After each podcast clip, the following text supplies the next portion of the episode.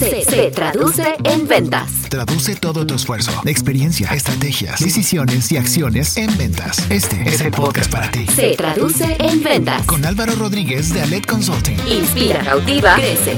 Contáctanos y solicita informes para consultoría comercial y de negocio. En Alet Consulting realizamos un diagnóstico profundo de tu empresa. Te ayudamos a crear un plan de trabajo, estrategias comerciales y te brindamos los pasos clave para que puedas lograr tus objetivos comerciales. Hola, ¿qué tal? Bienvenidos al episodio 58 de Se Traduce en Ventas. Yo soy Álvaro Rodríguez y me da mucho gusto que nos acompañes a este episodio 58 muy especial para nosotros. Estaremos abordando un tema que no habíamos abordado en los 80 episodios de Se Traduce en Ventas. Vamos a hablar del coaching ejecutivo, cómo incide en las organizaciones, cuál es su relevancia, qué podemos hacer para poder aplicar mejor este proceso, esta metodología a tus equipos comerciales, a toda tu organización tu toma de decisiones, cómo puede incidir, muchos elementos relevantes para tu empresa. Para esto tenemos a una invitada que quiero que conozcas. Toma nota. Emprendedora, cofundadora de Wisdom Consulting y de Wiz Coach, creadora del podcast de Wisdom, autora de Cómo carambas motivo a mi equipo. Formó parte del desarrollo de Star Drive Test tiene un doctorado en consultoría en sistemas humanos y una maestría en desarrollo organizacional. Ha destacado por su amplia trayectoria, su pasión por el emprendimiento y el mundo de los negocios. Brillante con su manera de inspirar, analizar, comunicar, cuestionarse, prepararse constantemente y brindar a su audiencia herramientas sumamente útiles sobre la vida laboral. En Se Traduce en Ventas, Ana Quintanilla. Excelente, pues ya lo escucharon, ya lo vieron, está con nosotros Ana María Quintanilla. Ana, qué gusto tenerte en Traduce Metas, bienvenida. Thank you. Ya se nos hizo, bueno, se me hizo. Ah, no, súper bien, muchas Llevaba gracias. tiempo eh, siguiendo tu contenido y ya me habían recomendado también, oye, invítala, invítala a Se Traduce en Ventas, vale la pena la plática. Entonces, pues gracias por aceptar la invitación. Y pues yo feliz, muchas gracias, muy honrada de estar aquí con todos. Excelente, pues bueno, vamos a entrar en materia. Fíjate que eh, hacía yo la reflexión que ya tenemos, pues afortunadamente ya más de 80 episodios, pero con nadie había abordado el tema de coaching. ¿Sí? No era, era como un tema y que, oye, qué padre estaría hablar, pero necesitamos a alguien que, que le conozca. Yo he leído el tema, le he estudiado, pero creo que podemos hablar muy bien de este tema y conectarlo obviamente con el negocio, con la parte comercial y cómo puede incidir esta, esta práctica, esta, estas herramientas que te da el, el, tener un coaching ejecutivo, pero también creo que hay muchas historias o mitos que ahí están que podemos abordar, ¿sí? Claro. Entonces, me gustaría partir el, pues no la de diccionario, pero para ti, ¿qué es hoy eh, o qué representa tener un coaching ejecutivo? Ok. Sí, sí es importante hacer la diferencia, ¿verdad? Claro. Entre, entre qué es ejecutivo y qué no es ejecutivo, ¿verdad? Ejecutivo es, es un proceso en el cual un coach te ayuda a ser un observador diferente de ti mismo. Okay. O sea, tú tienes tus propias ideas de ti, tu propia forma de trabajar, pero pues tienes los resultados que tienes hoy. Cuando un coach te cuestiona, empiezas a ver cosas que antes no veías de tus acciones, de tus resultados y de ti mismo.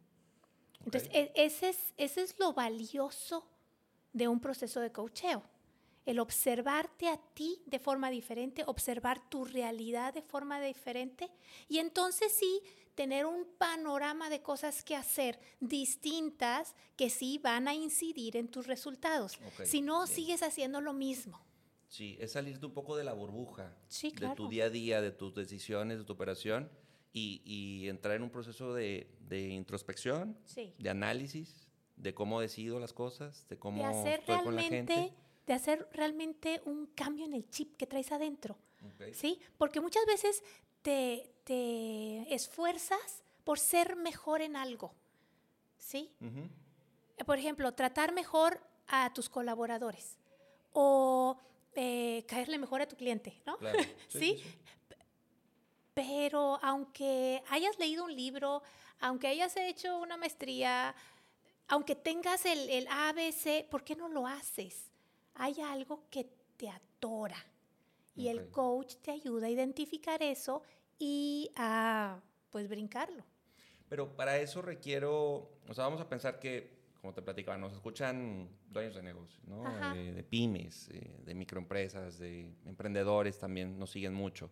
Incluso, pues, obviamente, vendedores, pero es algo que yo requiero de un externo. O sea, si yo quiero implementar estas herramientas, es un proceso de coaching ejecutivo con dueños o con mandos medios, ¿requiere un externo o qué puede hacer el dueño para empezarlo a implementar?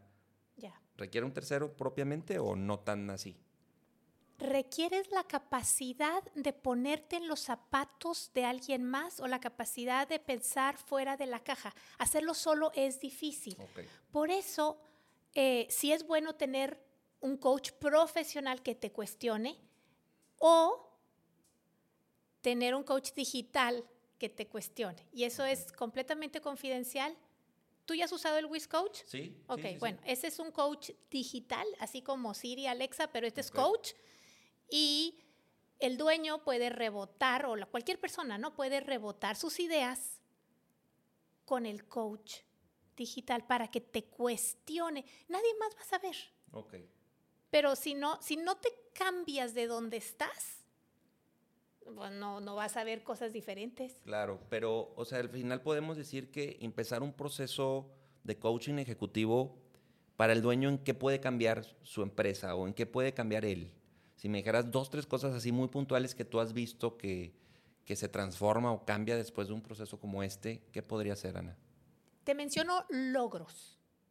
Bajar rotación, incrementar ventas, incrementar em, margen de utilidad, eh, entrar a nuevos mercados, sentirse mejor como persona, Ok, eso es súper importante. ¿sí? Balancear tu vida, eh, perdonar cosas del pasado que ahí traen cargando y pueden ser cosas personales o pueden ser cosas em, de negocios que no funcionaron, que te pusieron algún cuatro y- y, y a- y- y- y se te está fugando energía. Entonces, un, un- un líder necesita saber cómo manejar su energía, sus emociones. Eh, a veces, a veces hay tanta responsabilidad del negocio que se olvidan a sí mismos o pareciera que ignoraran a su familia. Entonces ahí, pues la, la- la persona se parte. Sí. ¿sí? Entonces, recuperarte y ver que con, con- con esa nueva forma de pararte puedes solucionar temas operativos, estratégicos, personales, familiares, espirituales. O sea, es, es- es un bienestar completo, integral. Ok, pero entonces sí empieza con la persona. O sea, aunque, porque luego lo puede uno ligar ejecutivo, pues vas a abordar la empresa, pero creo que primero es mucho un proceso con la persona y de ahí deriva en su entorno. E- Es que cualquier proceso de negocio es un proceso de personas. O sea, los bultos de cemento no se mueven solos, los mueven las Claro. personas.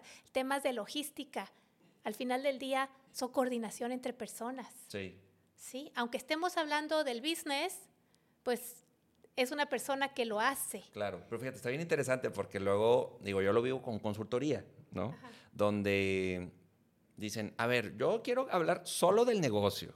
Ya que me empieces a cuestionar que yo y que sí, cómo, o sea, como que quieren entrar a la parte muy del, de la empresa, del negocio, pero sin que abordemos sus creencias, sus miedos, sus, sus- así como que eso qué tiene que ver, o sea, luego está esa resistencia de, de quien vive un Sí. proceso de coaching o de consultoría, que sé que son muy distintos, en donde conmigo no te metas tanto, o sea, como que marcan la línea en la familia y cómo yo pienso y si yo trato bien o mal a la gente, pues yo sé que estoy mal, pero pues no me toques esa parte. Mejor arregla el KPI, el- eh, a la gente, las juntas y demás. ¿Sí vives eso? Sí, lo que pasa es que a- hay, tenemos una metodología de coaching ejecutivo. Esa eh, le llamamos metodología DUNE, Sí. ¿sí? Porque la, la i- la inicia Carmen Dune. Que el primer paso son seis pasos. El primer paso es asegurar que entiendes cuál es el problema. Ok. ¿Sí? O sea, ¿cuál es el reto o el problema? Lo mismo es, estoy aquí, quiero estar allá, nada más que el reto es algo más como lo veo positivo. Que el problema el problema como es algo... solucionar algo que está mal. Ok. Pero los dos parten del, ¿cómo paso de A a B? Ujú. ¿no? Entonces, ese es el primer paso, saber cuál es el quiebre y ponerlo en la mesa. Cuando una persona dice, no, pues yo no tengo nada que mejorar, no tengo ningún reto, no, no, no necesito coaching. Ah, chido, o sea, ya estás donde, Sí, o sea, ya pues, llegaste, ¿no? Ok, sí, de que dime ya, cómo. ya estás en la cima, este, Ok. mucho gusto con permiso, ¿no? Pero si alguien tiene retos o tiene problemas que arreglar, entonces, pues ahora sí podemos dar coaching, hay material. Ok. Entonces, hay material. El paso número dos es hacer preguntas poderosas. Y entonces preguntar, ¿a qué se debe eso? ¿Desde cuándo está? ¿Cómo esto es un problema para ti? ¿Quién más observa esto como problema o como reto? ¿Quiénes son tus aliados? Tipo de preguntas, ¿no? Y una vez que haces varias preguntas, luego pasas al paso tres, que ese es el fuerte. Le llamamos redefinición de quiebre. Y ahí te pregunto, ¿tú qué quieres aprender para solucionar eso? O sea, ese KPI que me dijiste, ¿qué quieres tú aprender para, para afectarlo, ¿no? Para, Ujú. para impactarlo. ¿O qué emoción quieres cambiar en el equipo para impactarlo? ¿O qué, qué conducta nueva quieres Claro. aprender para cambiarlo? Pero las respuestas no vienen desde tu lado, vienen desde quien está recibiendo el proceso, Ajá, ¿verdad? Sí. Que eso- Entonces no le voy a decir, ¿qué, ¿qué broncas tienes en tu familia? Pues no, claro que no le voy a preguntar eso. Nada más le pregunto, ¿qué quieres tú aprender para resolver? ese- esa problemática. Y la persona trae lo que trae. Entonces, cuando me dice, yo lo que necesito es eh, más paciencia, o lo que necesito es que me hagan caso. Le digo, ¿y cómo lo pones en, o sea, que los otros te hagan caso, pues los otros no están aquí. ¿Qué pasa contigo? Yo poder influenciar más, yo ser más seguro para. Entonces luego la cuarta etapa, que es la, la intervención, ahí es el coach que pone un ejercicio. De- para practícalo, vívelo. Vívelo, piensa como si ya tuvieras esa seguridad o esa emoción o esa entereza o, o- o es un proceso de visualizarte a futuro y te traes esos conocimientos al presente. ¿Sí? Sí. Después de la intervención fuerte, donde ahí se hace el cambio, o sea, es el- la magia sucede en esos 20 minutos. Después ya es cambios y compromisos, eh, y te gustó o no te gustó, qué más necesitas, y se cierra el proceso. Pero se libera a partir de este como punto de quiebre, podríamos llamar. La redefinición de cambio. quiebre es cuando asumes el reto y dejas de culpar a la situación, a los otros, de no alcanzar los retos o de tener mil problemas en tu negocio. Asumes que tú eres responsable del cambio. Si no hay eso, pues ah, estás diciendo, no, pues aquel tiene la bronca, el otro, el otro, el otro, el otro. El cliente. El cliente tan necio. Sí, el mercado, gobierno, Sí, sí. ¿no? El tipo de cambio. Eh, sí, sí. Toda la parte. Ajá. Sí, y, y ¿cómo te das cuenta que ya la persona se dio cuenta de, o le, como dicen, le cayó al 20? Le cambia el semblante. Ok. impresionante. Cuando una persona empieza a contestar así bien rápido, esto, ta, ta, ta, no, ni está pensando. Sí, como que le mueve su estructura y ahí es donde, ah, ok. listo. Exacta, lo que acabas de hacer, te hace para atrás y dices, Ya entendí, ya conecté las piezas. Los y puntos. ya, y ya sucedió la magia. Cuando lo ves. Es como aquí afuera, vas caminando, no ves un charco y lo pisas y te enlodas. Pero si lo ves, tomas decisiones Ujú. diferentes. Sí. Nadie se mete autogol por gusto. Entonces, el coaching lo que hace es esa capacidad de observarte a ti mismo, obse- observar tus acciones, observar tus resultados. Pues ya viste el charco. Ok. No, sí, No lo pisas. Totalmente. Pero, por ejemplo, mm, mira, he estado en empresas donde también con mandos medios o con vendedores, Ana, pues tienen incluso el servicio de hoy psicólogo, ¿no? O sea, está esa parte y se me hace una, una prestación interesante, ¿no? Que no todas las empresas lo tienen. Pero ¿qué pasa? Yo, yo lo que veo lu- luego que ciertas metodologías o un proceso como el que tú explicas, que se me hace súper interesante vivirlo, eh, queda luego en, en el dueño o, o queda muy arriba, o sea, no permea en la organización todo eso que, que ya se dio cuenta para él o para, la- para ella o para la empresa, ¿cómo le das pila o cómo transmites todo esto que aprendiste o viviste con el vendedor, con el gerente? Que ellos también vivan un proceso así. Pues sí. Y, y- pero si no es esa, o sea, es el único camino, que ellos también lo vivan, o cómo yo puedo de alguna forma replicar lo que viví.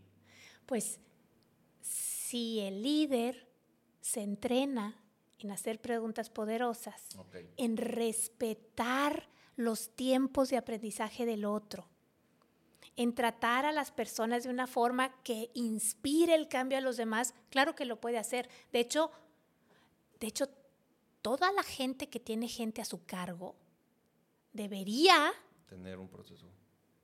ser líder directivo, que dice para dónde fuerte y, y, pues asegura resultados. Líder democrático, que checa qué piensan los demás. Y luego, líder desarrollador.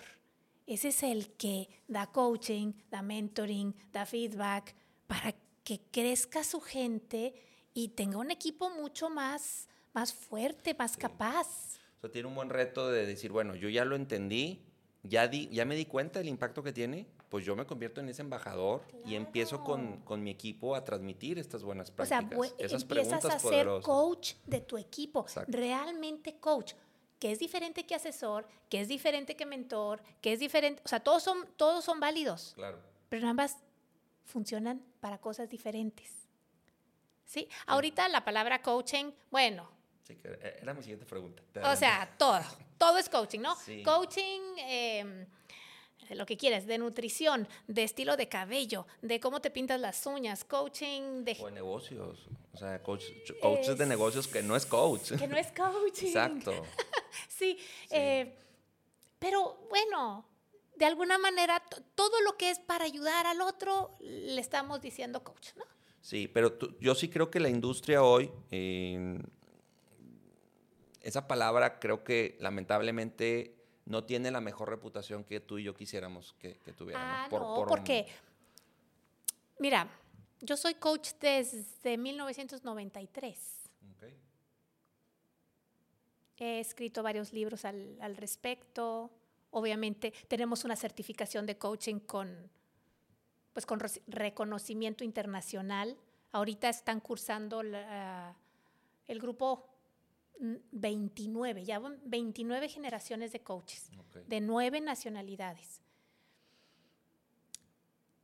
Y veo que en el mercado hay otros tipos de certificaciones, pero manipulan a la gente Sí. con las mismas herramientas. Son herramientas súper, súper poderosas. Pero ustedes saben que cuando tienes algo muy fuerte, muy poderoso, se puede usar para bien o para mal. Por eso tan importante como en cualquier cosa, o sea, vas con un médico, quieres un médico ético, capaz, con contactos, eh, referencias, lo mismo necesitas para un coach. Sí. Sería, eh, mm, digamos, no lógico contratar a un coach que no has buscado qué ha hecho. Sí, sí, que no tenga las Sí, credenciales. que no Que esté certificado. Yo creo que ese sería un punto para mí valioso muy, y muy importante, Ana. O sea, es paso uno. ¿Certificado por quién? Sí, ¿Y quién te lo recomendó? y el ¿Y recorrido. qué logró? ¿Qué logró la persona que recibió ese proceso con ese coach? Sí. Por ejemplo, cuando nos contratan porque hay que fortalecer a una persona para que sea capaz de tomar el puesto siguiente. ¿Sí? O sea, las, competencias técnicas ya las tiene. Sí sabe de pues, la parte técnica, de los fierros o de los Sí, lo- lo que tenga que hacer, ¿no? Ahí no me meto yo, de finanzas o lo que sea. Sabe su parte técnica, pero o le falta el seniority, el, el verse como director, directora, o le falta eh, el trato con la gente, o, o le falta creérsela, O dar retro, saber dar retro. saber dar retro a los demás, ¿no? O sea, le pueden faltar muchas cosas que son los, las habilidades soft. ¿sí? Que esas son las que desarrolla el coaching. La asesoría, la mentoría desarrollan también las competencias técnicas, no así el coaching. Sí. Entonces, por eso les digo, un buen jefe tiene que saber dar mentoría, dar coaching, dar retroalimentación. Sí, tener como, eh, ser integral, ¿no? Claro. Tener, y, y saber en qué momento usar qué herramienta. Pero yo creo que, o sea, aquí para resumir es vi- vivir el proceso con, con alguien certificado, con credenciales, con recorrido, y ya con todo eso que yo aprendí, comenzarlo a permear en la organización. Sí. ¿sí? Que ya se convierte en no una moda, no algo que duró dos meses y ahí quedó, sino entrar de lleno o de, de raíz, entrarle a ciertas cuestiones y que ya forme parte incluso del ADN de la empresa, de la cultura, de, de su transformación, de su evolución a hace cinco años no hacíamos esto y ahorita ya, ya es, forma parte eh, con herramientas o con la metodología de un coaching. Claro. ejecutivo, ¿no? Fíjate que en la mayor parte de, de- de las compañías grandes, transnacionales, basadas en México, ya hemos podido instalar un estilo de liderazgo con coaching. O sea que a todos los niveles organizacionales, Este, ese- la gente ya sepa dar coaching. Dar coaching a su gente. Es su responsabilidad, pero es como ya un sello del estilo de liderazgo que se quiere. Y eso asegura el bienestar de las personas. Cada vez está más de moda el tema de salud emocional, salud mental. Cuando tienes un jefe que es coach, pues sí se puede. Es más fácil. Es Claro. más llevadero. Sí, porque todos estamos siendo más responsables de cómo nos sentimos y del valor que entregamos. Sí, totalmente. De manera interna, pero también con el cliente, también con el proveedor, con el aliado, con, con mi entorno, ¿no? O sea, no es Claro. exclusivo a... Creo que también, si en el área comercial está permeado esa forma de trabajar, de gestionar, el cliente también lo distingue, Ana. Claro. Cuando estás en una cita, cuando estás en una negociación, o quiero pensar al inicio de un proceso comercial, pues también esas preguntas o ese, eh, eso que te haces con un proceso interno, también lo puedes hacer con el cliente, ¿no? Claro. Y, y el cliente, pues, también puede decir, oye, pues qué buena cita tuve con Ana, ¿no? Claro. Como que no, no lo sentí invasiva, no sentí invasiva, no la sentí como que solo me quería vender así como que, Sí. como esta venta tradicional, que ya hemos hablado mucho en el podcast, pero que ya tiene que evolucionar a, a una venta consultiva, a una venta que el cliente sea el, el que mueva todo, ¿no? O sea, que, que esté el- al centro del cliente de, de todo el proceso. Sí, que se siente escuchado, atendido y que no sienta que le quieras vender algo porque eso es lo que tú traes, sino que le haces preguntas para saber si realmente es lo que ocupa hoy. Sí. Totalmente. Ah, e- e- ese es punto clave. Sí. Si, si los dos lo, dete- lo detectan, creo que sobre eso es más fácil construir. O desde un inicio decir, sabes que no soy o no eres. Listo. Y está bien. Se vale. O no es el momento. Sí, Sí. totalmente. Este, ahora, para poder dar coaching con un cliente hay que pedir permiso de cuestionarlo. No empiezo a dar coaching sin decirte. Ok. Sí, hay que pedir permiso. Pero em, hablas ya en un proceso en donde está el vendedor haciendo su labor de, de convencerlo, de negociar. O sea, desde un inicio marcar esa pauta o cómo tú lo... Bueno, te, te hablo de mi experiencia, Sí, ¿no? sí, sí. Este, a nosotros nos toca ir a, pues, a, a platicar, ¿no? Y Claro. vender. O sea, a mí, a mí me, me gusta mucho el tema de las ventas. Eh, y si estoy viendo cómo poder ayudar a hacer un team building o hacer un curso o, o que usen el Star Drive, el test, eh, y veo que la persona está batallando para vender sus temas dentro de la empresa. Porque una, uno es el que me compra y otro es el que decide, ¿no? O sea, ¿sí? No siempre es el mismo. No, siempre es el mismo. Eh, entonces, cuando yo veo que, que el comprador, ¿no? El que, el que ve la necesidad y quiere comprar eso, no sabe cómo explicarlo, o tiene miedo de, de traer un proveedor diferente, o sí, le puedo con mucho respeto decir, ¿quieres que te apoye con, con ver opciones de cómo presentarlo? No es que yo le vaya a hacer su presentación, Sí. pero hay algo humano que lo detiene. Y entonces yo lo detecto, que- detecto esa inseguridad, le digo, si quieres, te puedo ayudar con eso. O sea, tipo de amigos. O sea, no, no es como que te estoy vendiendo un proceso de coaching a ti. Sí, sí, sí. Te lo estoy regalando, pero pues para que pro- funcione el proceso, ¿no? Porque él es tú, él es quien va a venderte a ti. Claro. Él es quien te va a representar ante un consejo. Y es quien está poniendo su pellejo. También. Sí, porque te traes un proveedor, tienes la responsabilidad, porque estás cambiando cosas, Sí. ¿sí? Sí, al final eh, creo que también lo hemos trabajado mucho con vendedores y con mismos gerentes comerciales, donde es un, llega un punto en donde pues es un vendedor más, el, el comprador, es un vendedor más de tu empresa, Interno, interno. claro. Entonces a él hay que darle todas las herramientas, las presentaciones, materiales, argumentos de venta que tú usaste con él que ya palomeó, Sí.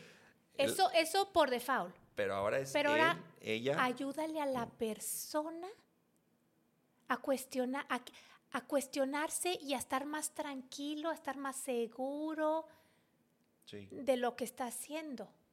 Pero no porque lo convenza, sino porque le ayude a que se cuestionara. Sí, y para los que están preguntando, oye Álvaro, pero eh, pues está muy padre el ejemplo que da Ana, pero yo no le vendo, yo no estoy B2B, o sea, más mayormente la venta a empresas que al final son personas, pero vas a la empresa y hay algunos como, no sé, los de seguros, ¿no? Que pues son más con la persona directamente, el B2C, pues ahí también incide porque es ayudarle con el esposo, con la esposa, con el socio, con el hijo, eh, que, que él, va, él o ella va a hacer la venta de, de lo que tú le estás ofreciendo. O sea, también Ah, ya, aplica. claro. También Aplica el, el ayudar a esa persona en su, ok, tú ya me compraste la idea de tener un seguro. Y que te dice, es que tengo que checarlo con, con mi esposa. Ah, no, claro. Entonces, en Sí. esa parte también ayudar a esa persona, con, como el ejemplo que diste ahorita con el comprador, de cómo él puede convencer a, a su esposa o cómo argumentar lo que tú le estás vendiendo. ¿Podría aplicar si igual? es lo que necesita la persona Si es lo y que me lo detec- pida, exacto. sí. Eso es clave. Pero no voy a manipular a nadie. No. ¿Sí? Es, él autoriza, ella Sí. entiende y dice, ok, Ana, ayúdame. porque sí, sí, Ajá. sí necesito tu apoyo para que él o ella se den cuenta de lo, de lo que yo sí estoy viendo y, y que me puede costar. ¿no? Claro, porque entonces verías que esa persona necesita mejorar em, cómo influye, porque no es lo único en lo que no influye, ¿sí? Exacto. O sea, hay personas que no se sienten escuchadas en su familia o no se, no se sienten útiles. Sí. O se siente un Entonces- cero a la izquierda, ¿no? O sea, E- Eso va súper profundo. Claro. Súper profundo. Pero aunque yo detecte un área de oportunidad grande, yo no la voy a mencionar a menos de que me pida ayuda con eso. Bien. ¿Propicias el momento para que la persona lo detecte o no llegas tampoco a eso? O sea, si tú estás dándote cuenta que la persona requiere apoyo, ¿tú propicias o le, le haces ver que lo requiere? O... Mira, puedo hacer un comentario de que a alguien le ayudé con algo similar por esto y lo dejo ahí. Si pide ayuda, súper bien. Y si no, no me meto, porque son temas tan personales. Bien, sí. Mira qué interesante. Qué Sí. interesante cómo el proceso comercial puede tomar otro rumbo o, o yo diría más profundo incluso, más de conexión o de empatía con, con quien tengo enfrente a partir de tener esas bases Sí. y bien usadas, ¿verdad? Como dices tú, no, no con querer manipular o querer este, aprovecharte de lo que tú ya sabes. No, es que la verdad es que el, el- el- el proceso de coaching es un, pro- un proceso de, de cariño hacia la otra persona. O sea, lo haces para ayudar. Entonces, donde quiera que estés, que ves que la persona necesita ayuda y te la pide, la puedes ofrecer. Sí, Pero si no, no te metas. ok. ok. Aparte, es un proceso bien cansado para el coach. No es un proceso ¿por fácil. Por, por todo lo... Es, es- es todo lo- mucha energía, Ok, es mucha energía de estar leyendo a la persona, de estar em, cuestionando. Es como si entraras a un cuarto negro, o sea, completamente oscuro, y prendes una lamparita, que es la de adentro de la cabeza del otro, y le dices, oye, ¿y para qué te sirve eso? ¿Y qué logras con tal acción? ¿Y desde cuándo te sientes así? O sea, entonces estás como muy atento a entender el mapa donde está esta persona parada y por qué tiene el problema que describe hoy. ¿Y qué más tengo que estar alumbrando para que la persona diga, ay, aquí estaba la puerta Ok. y quiera salir? Bien. Y, y eso tú puedes tener muchos años, mucha práctica, no le quita el que sea cansado, como Es bien mencionas. cansado. Hacer coaching con una persona o dos que están peleadas. Tienes al, al gerente comercial con el vendedor y se están dando y se, bueno, ¿cómo ayudas a que trabajen mejor? Es todo un proceso de, de perdón, de aceptación del otro y todo, se coachea. Sí, sí, pues tú Pero- estás dirigiendo, ¿no? O sea, estás Mm. como eh, llevando la pauta, la batuta de ese proceso. el proceso de que se vean a sí mismo de forma diferente, que quiten sus historias. Es que tú me dijiste y hace cuatro años cuando no sé qué, y desde que pensaste. Oh, y bueno, las acusaciones. Totalmente. Sí, porque la gente trae resentimientos cargados de mucho tiempo. Que se reflejan Se, se, se reflejan en ventas. Sí. Pobres ventas. totalmente. Sí. Y en el ambiente, y en la comunicación. Y, y- y los clientes internos o externos detectan si el equipo se lleva bien o mal. Sí, ¿Sí? Porque habla el cliente, oye, no me está pasando esto. Ah, no sé, eso es de la otra área. Y siempre trabajan mal los de la otra área. Imagínate. sí, como que saboteas a la, a la empresa, ¿no? También. Claro. Con tal de como limpiar tu nombre, embarras a todos los bien. demás. Sí, eso nos pasaba con una empresa donde se tardaban en las cotizaciones por un tema de procesos, ¿no? Entonces el vendedor decía, no, es que los de cotizaciones son bien lentos. Claro. Entonces, oye, esto, estás en el mismo barco. Entonces el cliente dice, pues si te tardas en una cotización, Pues, Pues después- el entonces, pero el mismo vendedor pensaba que estaba bien, o sea, en su, en su esquema, en su, porque él decía, no es por mí, ¿sí? Yo, si por mí fuera yo te lo hubiera mandado, pero el equipo de cotización es el que se está tardando. Entonces, pues no jugaba, o sea, en la- Claro. Ahí, por ejemplo, eh, esa persona puede pedir coaching para sentirse más empoderado, para agilizar el trámite. Sí. O sea, ¿qué pasa con algunas personas que sí saben escalar las peticiones y otras no? Las propuestas, hay personas que creen que, gen- que con su punto de vista pueden generar cambio y hay personas que no sienten la confianza o la capacidad para ir a ofrecer. Sí. Eso se puede cambiar con coaching. Y, con, y, y dentro de eso también está el proceso de empatía de, entre departamentos, entre todas las áreas, ¿no? Y de funciones, de responsabilidades, de acuerdos. O sea, entra ya toda una serie de, de buenas prácticas que ayudan a que no sean islas las, las organizaciones. ¿Qué es lo que yo, yo quería preguntarte? O sea, ¿qué retos ves hoy en las organizaciones a nivel general o alguno orientado a lo, a lo comercial? Yo diría uno, uno es esa parte de cómo lograr que esas islas se conviertan en una sola. ¿no? Y en Claro. empresas ya más grandes, pues mientras más grandes creo que es más complejo ese reto, ¿no, Ana? Es un reto, sí. Ahorita el, rato- el reto que yo veo mayor es eh, la no claridad de futuro. Ok. ¿sí? El, el no saber qué va a pasar en tres meses, porque a la gente les cambian el, el objetivo así como cada semana, ¿no? Vamos a hacer esto, ahora siempre no, ahora eh, ya el, eh, todo el tema del supply chain eh, así ya no va a ser. Encuéntrate otro proveedor. O sea, en- ese cambio de señal continuo. eso da mucha presión. Entonces, si vivían en silos, ahorita es un relajo. O sea, nada, nada más exponenciamos los problemas. ¿sí? Yo lo que recomiendo es que como organización respiren unos largos 60 segundos Mm. y digan, a ver, ¿dónde estamos? ¿Dónde estamos? ¿Qué tenemos?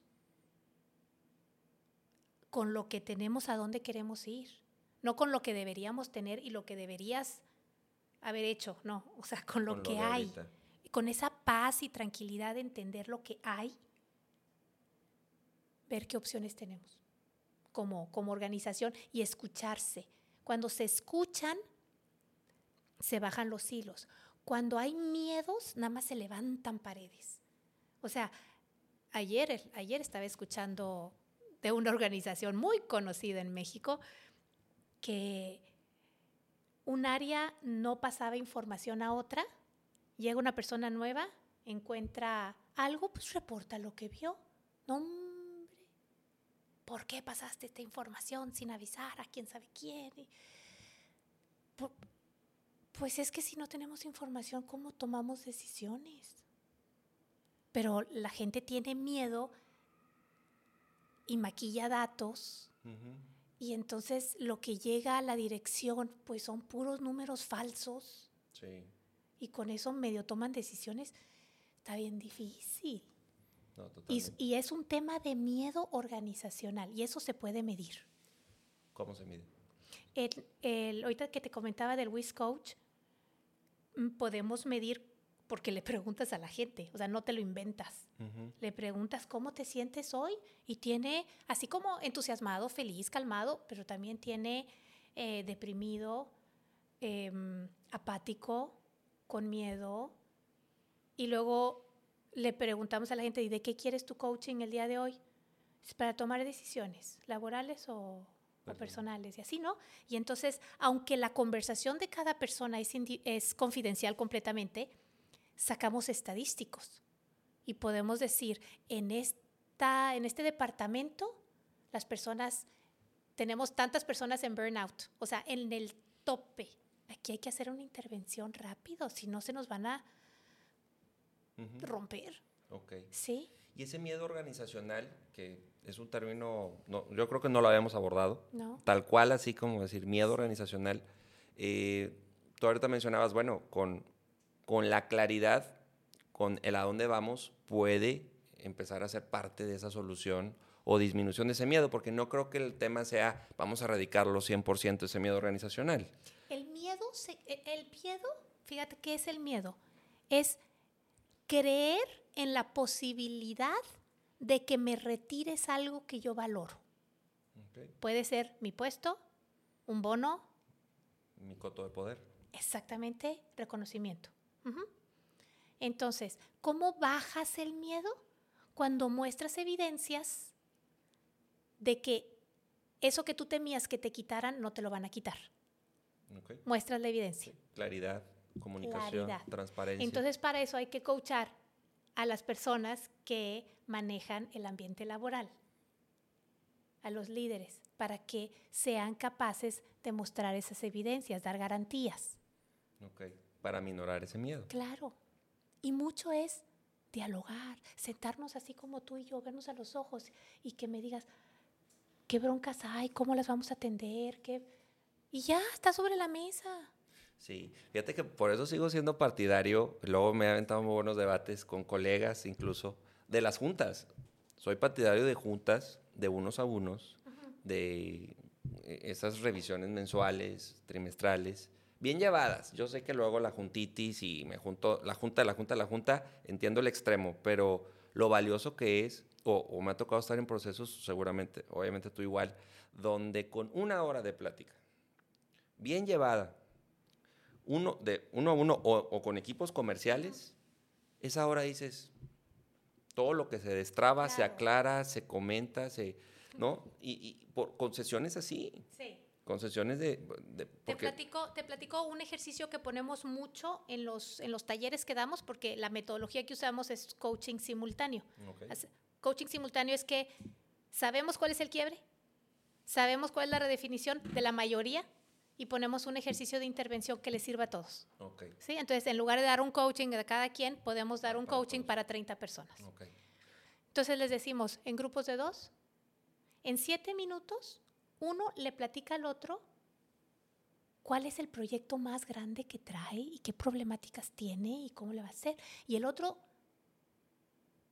escucha, pone atención.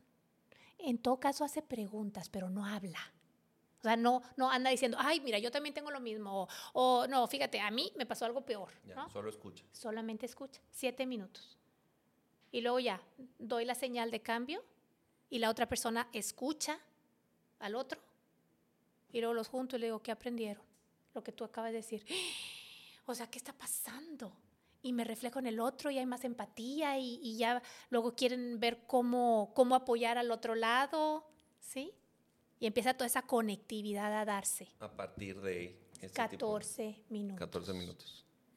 Sí, es que luego andamos, andan corriendo, andamos corriendo y todo es urgente y el cliente y la operación y las broncas y, ¿no? Entonces como que nos envolvemos en esa bandera operativa en Sí. donde no hay tiempo para estar 14 minutos dándonos... Sí, pero sí hay Otro. tiempo para volver a hacer cosas que ya debiste haber hecho, o sea, se tienen que retrabajar, usar más recursos, más tiempo, más costo.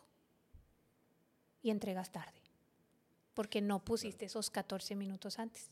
Sí, pero lo que cuesta, la, la implementación es lo que cuesta, ¿no? le cuesta a la gente, o sea, el, el implementar estos, este tipo de ejercicios, Es que no saben hacerlos.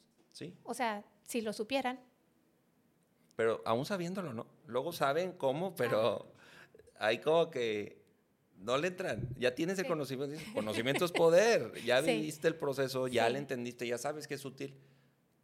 Creo que ese salto a implementar o ejecutar, no solo en la parte de negocios, luego en la parte personal está, ¿no? Claro. Para en, en- en muchos, sí. ¿no? O en ciertos momentos dices, ya sé que debo hacer esto, que me conviene, que, que elijo hacerlo. Pues sí, pero no lo hacemos. Nos cuesta implementar en cierto momento. Y tiene que ver con el cambio de chip. Sí. Es como comer sanamente. Sabemos. Sabemos qué te conviene comer y por qué eliges lo que no está tan sano, ¿no? Son Algo pasa ahí. elecciones. Son elecciones. Y mientras no entiendas por qué eliges lo que eliges, pues vas a seguir eligiendo lo que no te conviene. Muy bien, qué interesante. Qué padre, ¿no? Vivir esos procesos de transformación Sí. internos eh, y con las empresas y, y tú ser quien va encauzando, ¿no? O que la gente va, le va cayendo veintes.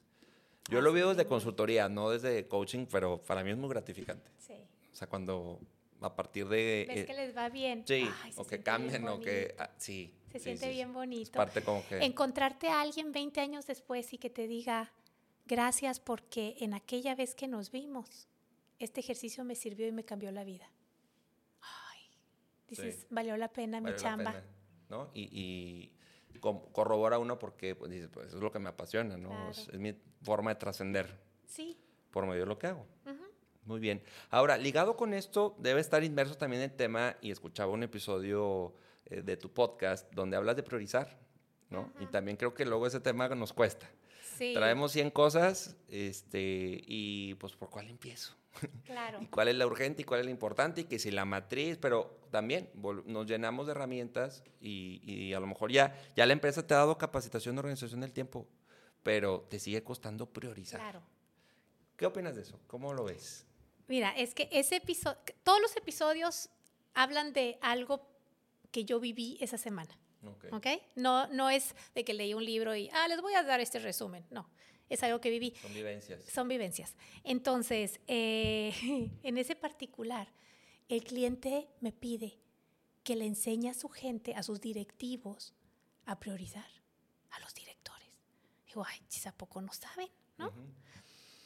Entonces, pues, ¿qué le enseñas a un señorón que maneja una megaplanta de millones de dólares? Y ahí van a María a decirles cómo priorizar.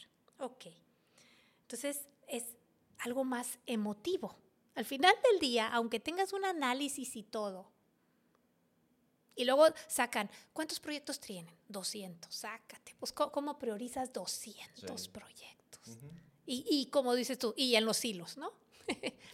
Entonces, lo que funciona muy bien en coaching es usar metáforas. Son muy poderosas las metáforas. Entonces les dije, miren, imagínense que están en un hospital, en urgencias. ¿Sí? ¿Tú has ido a uno de urgencias? Sí, me acaba de pasar ¿Sí? con el pie. No, ya estoy bien. ¿Ya estás bien? Ya estoy bien. Sí, pero tuve un, un portón, me Ah, generó una herida y fueron seis puntos. órale. Entonces sí estaba el asunto ahí medio Ok, ¿en el pie derecho? el izquierdo. Izquierdo. Vale. Vamos a usar tu ejemplo. Entonces, llegas a urgencias con el pie sangrando, Sí, Sí. sí. estaba ahí toda la... hueso expuesto, No, Ah, afortunadamente. Afortunadamente. Supongamos que esté el hueso expuesto, o sea, bien dramático el tema. Ok. Y al mismo tiempo llegan otras dos personas a urgencias. Una que no respira y otra que no tiene pulso. Y tú, con hueso expuesto. Llegan los tres al mismo tiempo. Llegan los tres al mismo tiempo, así, un mexicano, una... sí, este, ¿Cuál priorizas? Médico, ¿cuál priorizamos? ¿Tú sabes? Sí, el que no respira. Va primero. Va primero. Entonces, en el negocio es igual. Si no respira, ¿para qué quieres arreglarle el pie? No, no tiene caso. ¿Sí? Entonces, ¿cuáles son esas menos cosas que tienen que ver con respirar en una compañía? Porque todo lo demás no, no tendría razón de ser. Y haz de cuenta que les quedó súper claro. Y ya en, en, el largo, o sea, ya la gente empezaba a decir, bueno, ¿respira o no respira? O es para que respire. Ok, vamos, él respira. Es hueso expuesto. O sea, sí es urgente. Claro. No te estoy diciendo que, no te estoy diciendo que ni es urgente ni no es importante. Sí son urgente e importante. Y dentro del urgente e importante necesito priorizar. Y el poder tener esa claridad de decir, vamos a priorizar lo que respira y luego pulso. ¿Qué sería eso en tu organización? Y entonces se juntaron por equipos, tres equipos de directivos, y ya sacaron sus listas. Y cuando las expusieron eran bien similares, porque sí entienden lo que, lo que significa respirar. respirar. Sí, y bueno, eso ya lo... Porque podría a lo mejor usarse, bueno, para el día a día por eso, pero si ya lo ves al mes o al semestre o al año, uh -huh. ya tienes tu ruta de prioridades y es un, ok, primero lo que respira y eso nos va a llevar dos meses. Exacto. Y luego esto otros dos meses. Uh -huh. Y entonces ya partes de una ruta. Claro. Las 20, los 200 son, por algo están los 200. Claro. Pero el tema es cuál es uno, cuál es dos, o grupos de 10. ¿no? Exacto. Pero saber que voy avanzando. Y, y, tener un, y tener un protocolo, como en los hospitales. Protocolo. Llega una urgencia, ¿de cuál es? Sí. Y hay tres. Respira, pulso o pie o, o hueso expuesto, Sí. ¿no? Para poner un ejemplo. Sí, sí, sí. Cal- clasificarlas. clasifica y que todos entiendan, porque si no hay malos entendidos y no, mi proyecto me lo patearon y a mí no me hacen caso. O, eh, o que dicen, pues es que para mí sí es de respirar, pero el otro dice, no, para mí es de pie. Entonces, No. para mí es súper de Pero por eso no, no, se- no puede quedar a, a criterio. a criterio. No, O tiene sea, que estar- tenemos que entender el negocio. Imagínate el cirujano mm, de tobillo, ¿no? Va a decir, bueno, ¿y qué voy a hacer yo aquí? Pues hazte un lado y no estorbes. Porque necesitamos revivir aquí a esta persona. Sí, o sea, a veces, a veces hay que entender que no vamos a estar en la fama, en el spot. Porque eso es lo que conviene al equipo. Sí, pero creemos que nuestra área y nuestras nuestros temas son los más, ¿no? O sea, a quien defiende y argumenta su área o... Es que es el cliente, dice ventas, y el de marketing dice, no, Ahora- es que es la campaña. O sea, empiezan... Cuando entiendes el tema de salvar el negocio, que respire tu negocio, entonces, aunque seas el doctor del tobillo, vas y dices, bueno, yo acerco las cosas, yo ayudo de esta manera, Sí. ¿sí? Aunque no sea mi área. Totalmente. Sí, porque también el rol secundario es igual de importante.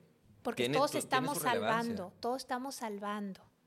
Ahora, si ya tienes todo controlado y todo, padrísimo, no necesitas estar en sala de urgencias, ¿sí? Lo que pasa es que hay momentos en toda empresa que de pronto todo se vuelve urgente. Y nos acostumbramos. Si no hay algo urgente, algo está pasando.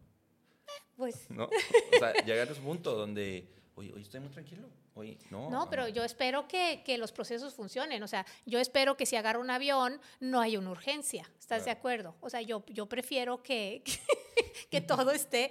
eh, lo importante, se- el mantenimiento, todo esté en orden, todo... Sí, Sí, no, y saber resolver lo urgente, pero también no se trata que en lo urgente todos se vayan a, a resolver lo urgente. También. Luego ocurre que es una urgencia de un departamento, se van cinco departamentos, ¿no? pues Y dices, oye, pues sí, o sea, entendemos que hay una urgencia, pero pues tú síguele, o sea, síguele con lo tuyo, porque pues como dicen, este, hacen montón.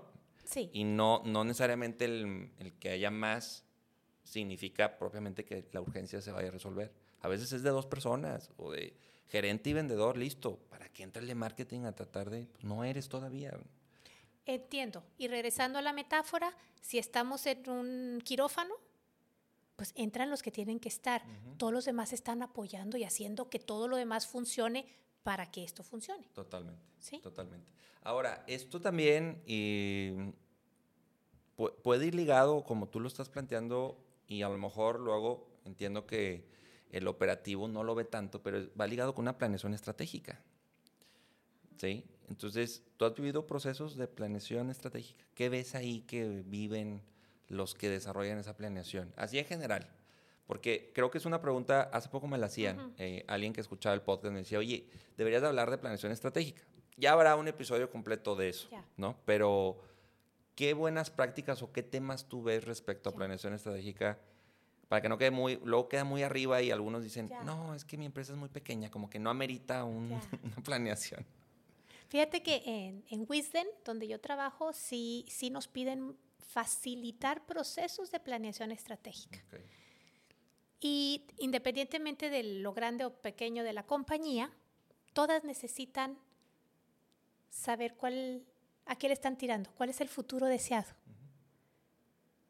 Y vivirlo, vivirlo, soñarlo, dibujarlo. Y escucharse lo que, lo que ven. Posible. Y eso primero lo hacen los dueños o los directivos encargados del área, porque puedes tener una visión de tu área alineada a la visión de la compañía, ¿no? Totalmente. Entonces, ¿cómo te ves en un año, tres años, cinco años? Y lo dibujan y lo comparten. Y luego hay que compararlo con lo que tienes hoy, con los mismos criterios. Entonces, si tú decías que llegabas a tres mercados o llegabas B2B y, y también quieres, o sea, quieres llegar B2C también, ¿qué tienes hoy? ¿Sí? Con, con lo que tenías, con lo que quieres que tienes hoy ¿Cuál es ese gap? ese gap. Y luego identificas el FODA, las fortalezas, oportunidades, debili- debilidades y amenazas con respecto a llegar allá. No, no son un FODA de que, ay, es que soy bien inteligente y, y O sea, honesto. Sí, sí, o sea, tiene que, tiene que ser cuál es la fortaleza que me va a llevar de A a B, cuáles son los riesgos que voy a enfrentar de A a B, cuáles son mis debilidades para llegar de A a B, Sí, es un FODA alineado. alineado a lo que quiero. Exactamente. Eso, tiene eso a muchos les falla. Porque lo hacen de cómo están. Lo hacen como mis fortalezas. Ya. ah, tengo tantas máquinas o tengo tanto no sé qué. te- Eso es lo que te va a llevar allá. Por ejemplo, eh, en Wisden, que decidimos hacer una digitalización. Y, y si pongo una fortaleza, ah, que hemos eh, publicado cuatro libros. Eso no me va a ayudar a la digitalización. O sea, si es una fortaleza, qué bueno. ¿Sí? O, o qué bueno que tenemos un podcast, o qué bueno que tenemos presencia en toda Latinoamérica. ¿Eso me ayuda a la digitalización?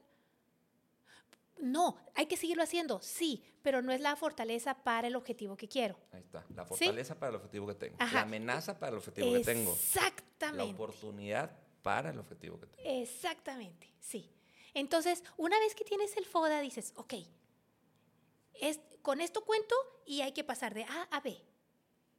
¿Cuáles son esos milestones o metas? Dime dos, tres, máximo cuatro. Y luego hacer un proceso creativo para que de cada meta pueda identificar tres, cuatro alternativas de solución Para cada meta. para cada meta. Y luego ponernos de acuerdo en los criterios de selección de qué combinación vamos a tener entre todo y que estemos de acuerdo. Porque en esta mesa se toman las decisiones. Y ya se toma la decisión. Y después se hace la planeación. Y se hace una planeación operativa. ¿Cómo vamos a operativizar la estrategia que acabamos de Esa es clave. decidir? Esa es clave. Esa, esa tenemos que escribirla a todos. Repítala. ¿Cómo vamos a...? operativizar la estrategia que acabas de definir en equipo. Y entonces ya pones qué vamos a hacer, con quién, para cuándo, Recursos. recursos, tiempos, todo. Pero no de que, ah, sí, planeación estratégica, queremos ir para allá, sí, háganlo. Te metes a la, a la ejecución y empieza todo a caerse. Sí, pues es que no, es un deseo. Es, sí, y no, es estuvo una- analizado. No estuvo analizado. Fue un best wish. Ajá, ese es el problema. Y ahí es donde nos perdemos y no queda claro, o lo vemos muy arriba, o no se desmenuza. Sí, Y también cambia el rumbo del negocio, puede cambiar el rumbo del negocio, del modelo de negocio incluso a partir de procesos así, de planeación, ¿no? sí, si lo, si lo viste a futuro. O sea, si dices, vamos a cambiar el modelo, porque los modelos se agotan. Un modelo sirve con una situación. Viene tu pandemia, se acaba tu modelo, hay que buscar otro modelo. Eh, es pospandémico el tema, hay que cambiar el modelo. modelo. Hay guerra en otros lados del continente, del mundo, y te influye. Por eso el, el- el darte cuenta dónde estás es tan importante. Sí. Qué interesante el proceso de planeación estratégica y, y- y no saltarse pasos. Porque muchas veces es, sí, no, ya esto ya está definido. No, No. le falta, ¿no? O caducó, o pues fue de hace dos años. Claro. No, no, porque digo, el tema FODA muchas veces, no, ya hicimos un FODA hace como tres años, así como que, como que para qué otra vez lo hacemos. Sí. Y dices, no, o sea, es otra vez entrarle. Es que y- si, si cambia tu situación deseada, pues tu análisis actual cambia y tu FODA también cambia. Y a lo mejor te das cuenta que tu gente no tiene las capacidades para llegar allá. Sí, que no estás listo. No. Ay, ¿quieres incrementar tus ventas en 30%? Ah, pues no nada más es deseo. ¿Qué le falta a toda tu gente o a tu estructura o a tu proceso para generar ese, esa, Ese 30%. ajá. Y luego operarlo. Sí, convencer a la gente, darles herramientas. Sí, entonces ya es un, pues ese 30%, es que, lo, es que es necesario para el negocio, sí, te lo palomeo eso, pero es cómo lo... ¿Cómo haces que Porque sí entonces luego estira la liga y estira la liga y estira la liga. Y se van al hospital. Pues sí. Y la rotación y Sí. el ambiente laboral y todo eso, ¿no? Como consecuencia de, pues, decir, quiero un 30 porque quiero un 30 porque en el estado de resultados es un 30 eh, el que necesito. Y está bien querer eso. La cosa es poner todos los recursos para que funcione. Totalmente. Muy bien, Ana. Es pensar diferente. Sí, que cuesta. O sea, por todo, toda esta parte que hemos comentado de creencias, de miedos, de la ejecución. Hay gente muy buena planeando, pero la ejecución le cuesta. Hay unos que ejecutan muy bien, pero sin planear, sin organizarse. Entonces, pues ya. Ahí es donde ahí- colaboramos, ¿no? Sí, ahí es donde necesitas luego al externo que te ayude, te clarifique con herramientas como las que hemos mencionado. ¿no? Súper. Muy bien, Ana. Bueno, pues para ir cerrando, eh, ¿qué, qué puntual, así, sí, regularmente lo hacemos con todos los invitados, que va ligado con nuestro nombre? O sea, es para ti, ¿qué se traduce en ventas? Si me dijeras tres puntos así claves que se traducen en ventas, ¿cuáles serían? Uno, entender qué necesidad quiere cubrir la persona a la cual tú le quieres ofrecer algo. Saber que las ventas es un acto de ayudar al otro a resolver.